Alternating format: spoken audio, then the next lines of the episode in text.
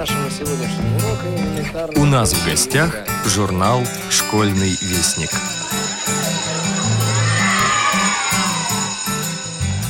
Какое слово сладкое «июнь».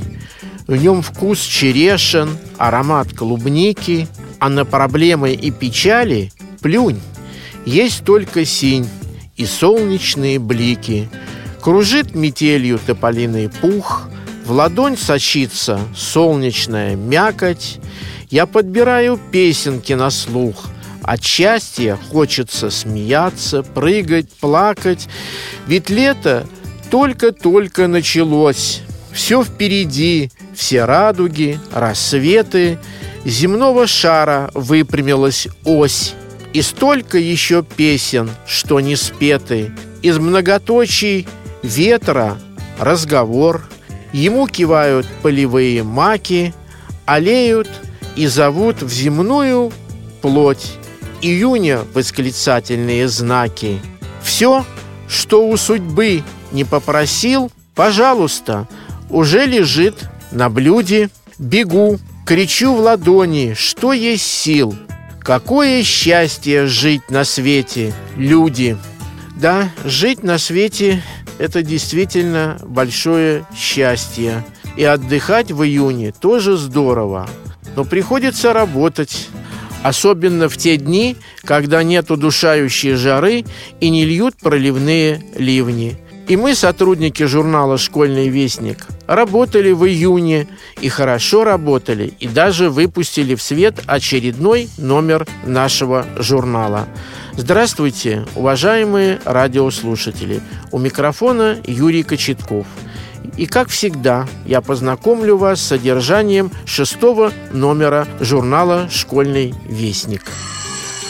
В 1991 году в Москве было открыто уникальное высшее учебное заведение – Российская государственная специализированная академия искусств РГСАИ.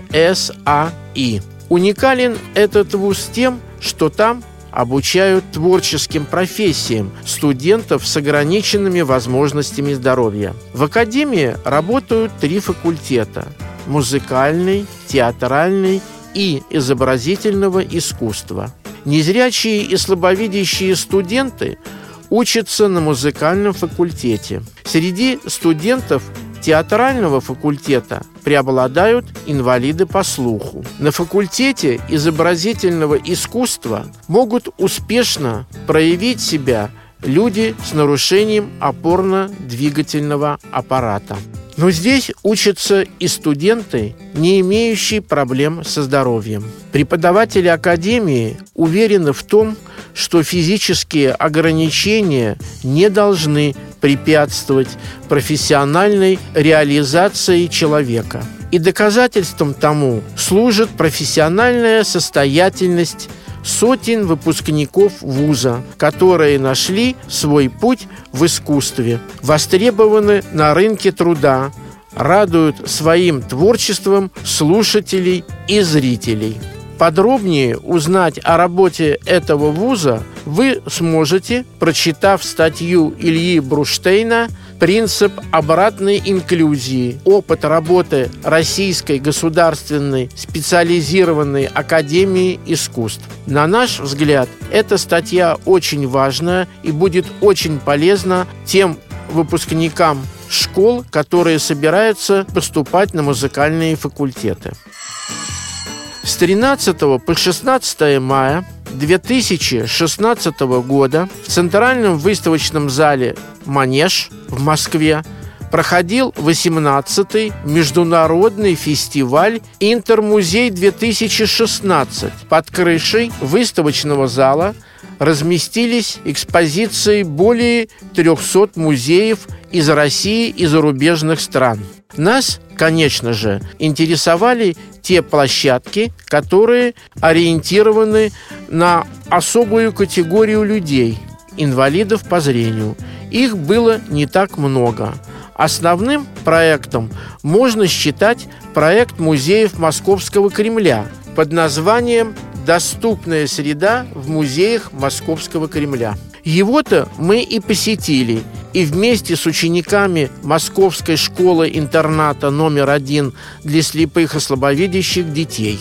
О том, что мы там узнали и увидели, о впечатлениях школьников вы узнаете, прочитав статью Натальи Кочетковой «Доступная среда в музеях становится реальностью». В Москве есть много интересных мест, много интересных музеев, но один особенный. Это Государственный Дарвиновский музей. Назван он в честь английского натуралиста и путешественника Чарльза Дарвина, который первым высказал идею, что все виды живых организмов на нашей планете не остаются неизменными – а эволюционируют со временем. И время это измеряется веками, а для некоторых видов и тысячелетиями. Но Дарвин на этом не остановился и предложил ошеломившую его современников идею о том, что все живые организмы на Земле происходят от общих предков. Поэтому и музей, о котором идет речь, не зоологический и не биологический. Это музей об истории эволюции жизни на Земле. Годом рождения музея считается 1907, хотя коллекции музея начали собираться гораздо раньше, и располагались они в небольшой квартире его основателя Александра Федоровича Котса биолога и неутомимого собирателя. С трех лет я себя чувствую зоологом, а с пяти – музейцем, страстным собирателем всего, что хоть немного относится к животным. Писал он в своих воспоминаниях. Много трудов и времени пришлось потратить Александру Федоровичу, но музей был создан – и существует вот уже более ста лет. И все это время музей, рассказывающий об эволюции, сам не останавливается в своем развитии. Его можно назвать пионером инклюзивных музейных методик. Сотрудники музея разработали программу «Мир в руках» специально для слепых и слабовидящих людей. Посетители с проблемами зрения могут потрогать и подержать в руках натуральные кусочки шкур, скелеты и чучела различных животных и птиц, отпечатки следов, грибы и растения. Да, и в основной экспозиции незрячим разрешают трогать многие экспонаты. Все надписи в музее переведены на Брайль. Постоянная экспозиция музея очень большая. Чтобы подробно с ней ознакомиться, одного дня не хватит. Знаний о природе и окружающем мире любознательным посетителям она может дать много. Но сотрудникам музея кажется, что этого недостаточно. Поэтому они регулярно устраивают различные тематические выставки. По материалам одной из них и будет наш рассказ «Грызущий мир» или «Большая грызущая семья». Обо всем об этом подробнее вы узнаете, познакомившись со статьей Елены Федоровой «В гости к Дарвину». Имя русского поэта Владимира Ивановича Нарбута знакомо сейчас пожалуй, только знатокам поэзии Серебряного века. Он был одним из шестерых поэтов-акмеистов наряду с Гумилевым, Ахматовой, Мендельштамом, Зинкевичем и Городецким, составивших славу русской поэзии. Николай Гумилев писал в начале 1913 года Анне Ахматовой – я совершенно убежден, что из всей после символической поэзии ты, да, пожалуй, по-своему Нарбут, окажетесь самыми значительными. Но этого не случилось. Сегодня он почти забыт. Но причина тому не масштаб его дарования, а полное замалчивание его имени и его творчества. Последняя прижизненная книга вышла в 1922 году. Первое посмертное издание в России в 1990. Владимир Нарбут – один из тех поэтов, судьба и творчество которых таят в себе немало неясного. Не все о нем известно, не все понятно, многое не разъяснено ни им самим, ни его современниками. Его жизнь была овеяна мрачными и таинственными легендами, порой фантастически далекими от реальности. С биографией и творчеством Нарбута вас познакомит поэтическая волна. Там же вы найдете и стихи незрячего поэта Алексея Пижонкова. Все остальные наши традиционные рубрики, как всегда, на местах. Так что читайте наш журнал, не пожалеете. И до новых встреч в эфире. С вами был главный редактор журнала «Школьный вестник» Юрий Кочетков. В гости к Дарвину. В Москве есть много интересных мест, много интересных музеев, но один особенный – это Государственный Дарвиновский музей. Назван он в честь английского натуралиста и путешественника Чарльза Дарвина, который первым высказал идею, что все виды живых организмов на нашей планете не остаются неизменными, а эволюционируют со временем. И время это измеряется веками, а для некоторых видов и тысячелетиями. Но Дарвин на этом не остановился и предложил ошеломившую его современников идею о том, что все живые организмы на Земле происходят от общих предков. Поэтому и музей, о котором идет речь, не зоологический и не биологический.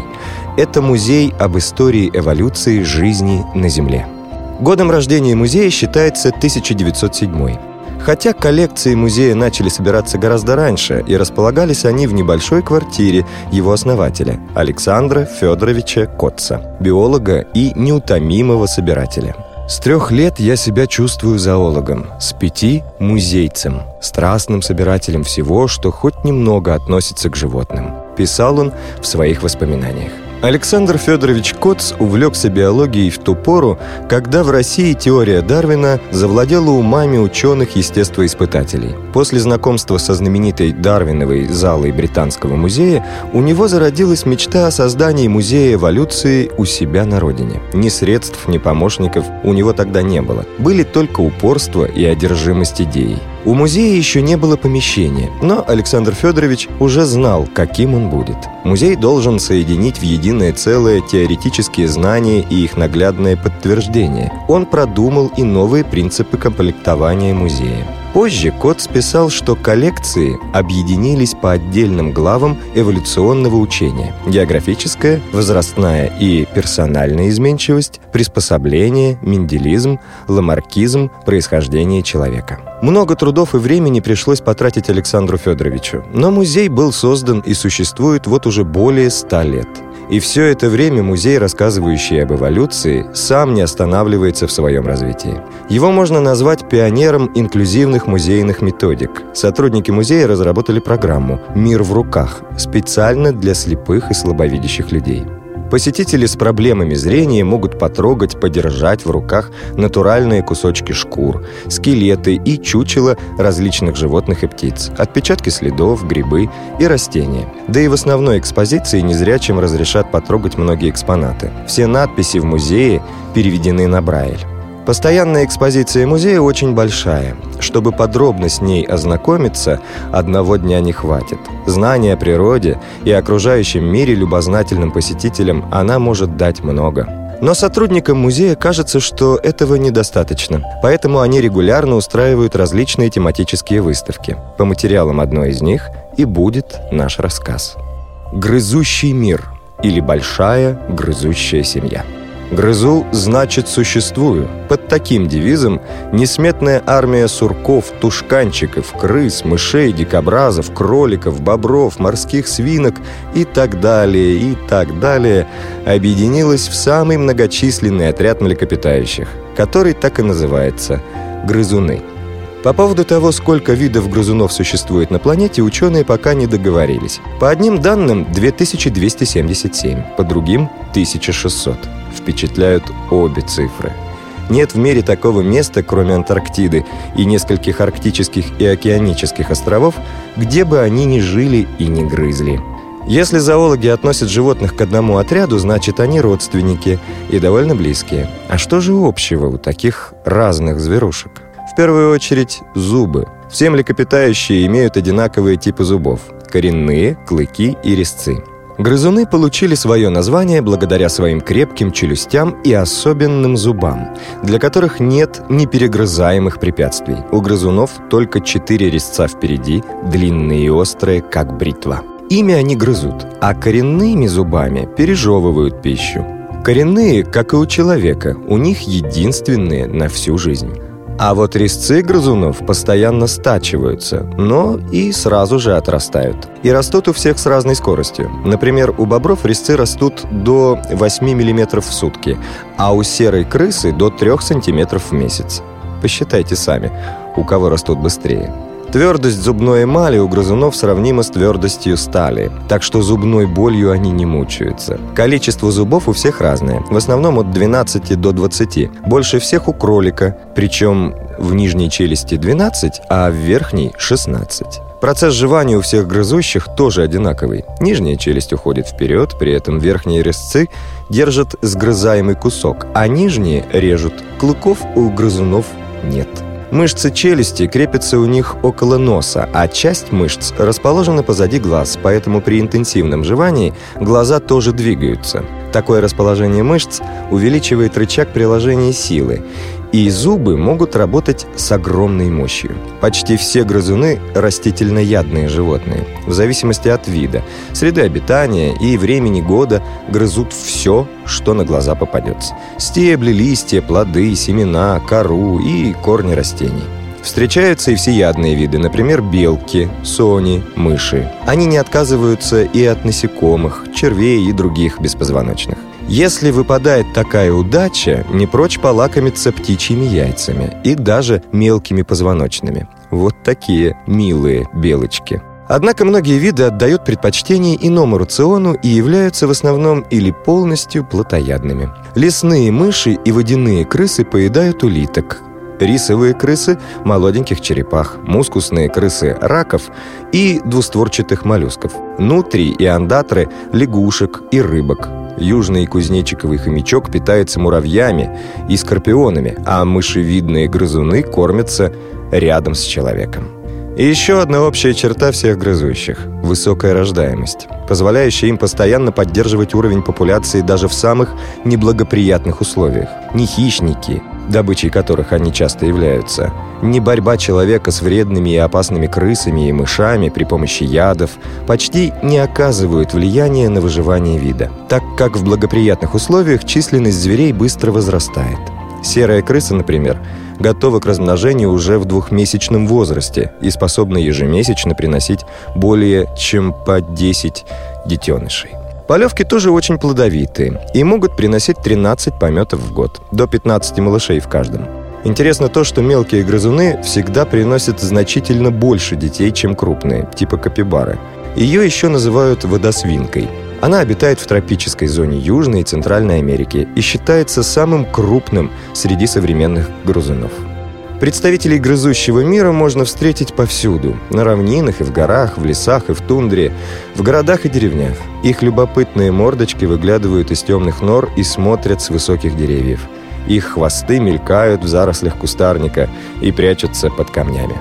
Но чтобы встретиться с самыми яркими, грызущими особами, лично, придется совершить настоящее кругосветное путешествие – для начала не будем забираться слишком далеко и посмотрим, кого мы можем встретить в европейской части России. Конечно же, бобра, самого крупного грызуна в европейской фауне и второго по величине во всем семействе грызунов после капибары. Давным-давно, около пяти миллионов лет назад, бобры могли помериться силами даже с самим хозяином леса – медведем. Огромные предки нынешних грызунов вымерли, и сегодня строители плотин намного уступают в размерах своим предкам. Взрослый самец бобра весит приблизительно 20-25 килограмм. Длина доходит до 1,2 метра. 15-20 сантиметров занимает восхитительный хвост, его ширина почти равна длине. У этого хвоста важная роль. Он служит килем, с помощью которого бобр регулирует глубину погружения в воду. У бобра прекрасный слух, хотя уши маленькие и едва заметны среди меха. И уши, и ноздри при нырянии плотно закрываются. Глаза бобра тоже невелики и снабжены важным приспособлением – прозрачной мигательной перепонкой, третьим веком – эти перепонки закрывают глаза при погружении в воду, надежно предохраняя их от травм и позволяя видеть под водой. Губы бобра имеют специальные выросты, которые, смыкаясь за выступающими вперед крупными резцами, не дают воде попасть в ротовую полость, в то время как зубы торчат наружу. Бобр может грызть под водой, не захлебываясь. Бобры – прекрасные пловцы и ныряльщики. Их роскошный мех, густой, высокий, с сильно развитым пухом, плохо намокает и помогает сохранять тепло и в ледяной воде. Этому же способствует и толстый слой подкожного жира. Большие легкие обеспечивают такие запасы воздуха, что животное может не появляться на поверхности 10-15 минут, дольше, чем любое другое полуводное млекопитающее, проплывая при этом до 700 метров. За своей шубой Зверьки тщательно ухаживают, расчесывая ее природной расческой. Коготь на большом пальце у них расщеплен на две половинки. Бобры заселяют всю умеренную зону северного полушария. Встречаются в Европе, Азии и Северной Америке. На севере ареал бобров граничит с лесотундрой, на юге – с зоной степей – Бобры – водные животные, поэтому встречаются только на берегах водоемов. Больше всего им по нраву небольшие реки с тихим течением, ручьи, заводи. Причина такой избирательности в том, что бобры питаются древесной растительностью. Поэтому так или иначе водоемы, которые они населяют, находятся в лесу. И здесь опять бобры показывают свой избирательный вкус. Не в каждом лесу они будут жить. Главное условие для бобров – деревья должны расти как можно ближе к кромке воды. Вот почему маленькие лесные речушки и озера, утопающие в зарослях, для них милее всего.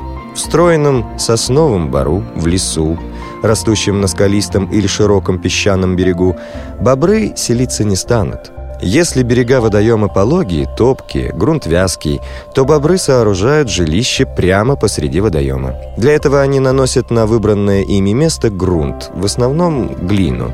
Сверху, на этот фундамент, укладывают несколько крупных стволов, а на их основе строят стены и крышу из мелких веток. Такое сооружение называется хаткой. Оно возвышается над уровнем воды. В этой возвышенной части хатки располагается жилая камера. Но природа наградила бобров не только строительными способностями. Они могут создавать себе максимально удобные и комфортные условия существования. Главную опасность для бобров представляют наземные хищники. Именно для защиты от них и сооружают бобры свои сложные жилища. Летом водоемы мелеют, и они вынуждены в поисках пропитания выходить на берег. Чтобы обезопасить себя от нежелательных встреч, бобры прорывают каналы, которые ведут от реки вглубь леса, и бобрам не приходится идти по суше. Бобры нашли способ борьбы с летним понижением уровня воды. Они сооружают самые настоящие плотины по тому же проекту, что и хатки. Плотина перегораживает русло реки, вода выше по течению разливается. Вот вам бобровая запруда.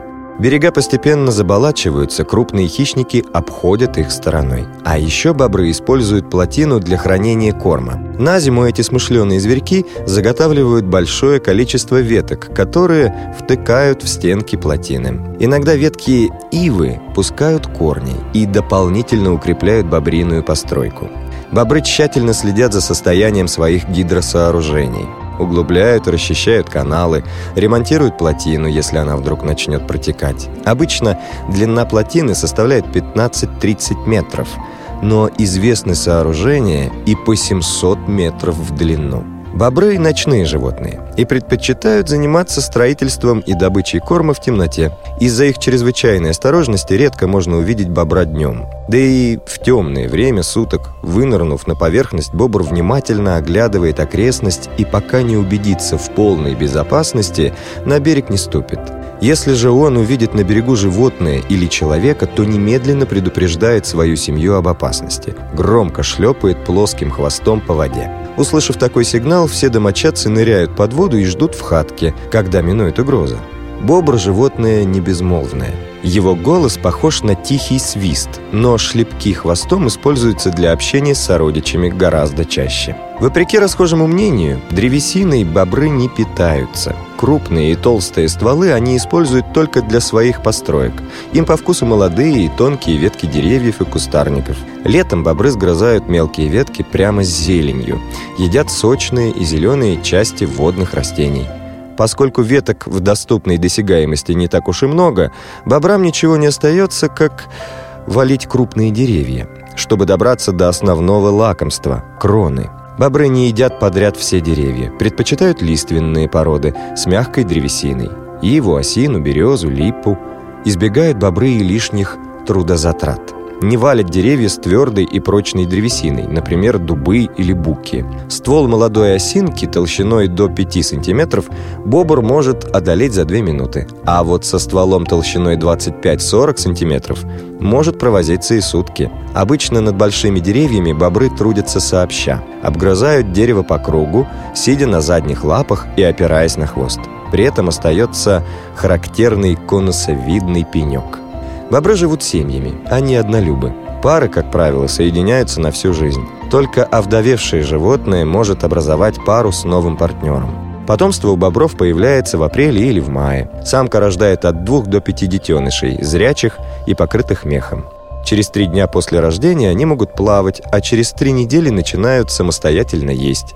Но эти акселераты долгое время живут рядом с родителями в одном жилище и уходят от них не раньше весны следующего года. А чаще только через два или три, пока не научатся самостоятельно добывать пищу и постигнут все тонкости строительного ремесла. Люди с древних времен ценили бобров за дорогой мех, ради которого к началу 20 века их почти истребили. Особенно угрожающим было положение европейского бобра – популяция которого состояла из 800-900 особей. Зоологи забили тревогу, и в 1930-х годах охота на бобров была запрещена. Для спасения и охраны этих чудесных животных было создано несколько заповедников и питомников по их разведению. Оказалось, что бобры, несмотря на своеобразный уклад жизни, прекрасно живут и в неволе, и даже могут размножаться. Предпринятые зоологами усилия дали свои плоды, и сейчас бобры находятся в благополучном состоянии. Распрощаемся с лесорубами-бобрами и европейской равниной и отправимся за Урал, в сибирскую тайгу, чтобы познакомиться с очень интересной особой – белкой-летягой – Свое название летяга получила благодаря своему удивительному умению планировать с одного дерева на другое. Белку-летягу можно легко принять за крохотную разновидность белки. Отличает их только широкая складка из кожи, покрытой шерстью, которая образует подобие перепонки. Этот своеобразный парашют и дает ей возможность планировать во время прыжка. Махать своими перепонками белка не может, но они так хорошо держат ее в воздухе, что она может прыгать на впечатляющее расстояние – до 50 метров. Складка присоединена к телу зверька по всей длине передней и задней лапы, а вот с хвостом беличье крыло не соединяется. Хвостик у белки-летяги остается таким же длинным и пушистым. Размеры летяги намного меньше, чем у простой белки. Ее тело, даже вместе с хвостом, не превышает 30 сантиметров. Весит она не более 170 грамм. У летяги круглая головка с черными выпученными глазами. Такие глаза ей нужны для ведения ночного образа жизни. Задние лапы у нее длиннее передних. На всех короткие острые коготки – загибающиеся вовнутрь. Мех у летяги очень мягкий и густой, у обыкновенной белки намного грубее. Самую красивую и теплую шубу летяги носят зимой. В целом в мире насчитывается 10 разновидностей летяг. Из них 7 обитают на территории России. Это западносибирская, среднесибирская, семипалатинская, якутская, анадырская, уссурийская и сахалинская. Сами названия говорят о том, какую площадь занимает среда обитания белки-летяги. Летяги предпочитают селиться в старых смешанных лесах, где много берез, осин и ольхи, и не любят хвойных лесов. Зимой летяги не впадают в спячку. Активно они в основном в сумерках или ночью. Большую часть жизни этому зверьку приходится проводить в поисках пищи. Так же, как и обычные белки, летяги живут в дуплах деревьев, часто присматривая для этого старые жилища белок, сорок или дятлов. Их может устроить все, что находится на высоте от 3 до 12 метров над уровнем земли. Облюбованное жилище летяга обустраивает мхом, сухой травой и листьями. Белки-летяги не агрессивны и дружелюбны. Иногда они дружат семьями и селятся в одном гнезде. Агрессивной может быть только мама, если ее потомству угрожает опасность. Но как же эти белки летают? Благодаря своим крыльям. Белки-летяги способны планировать между деревьями, отстоящими одно от другого на 50 метров. Перед совершением прыжка они забираются на самую верхушку дерева.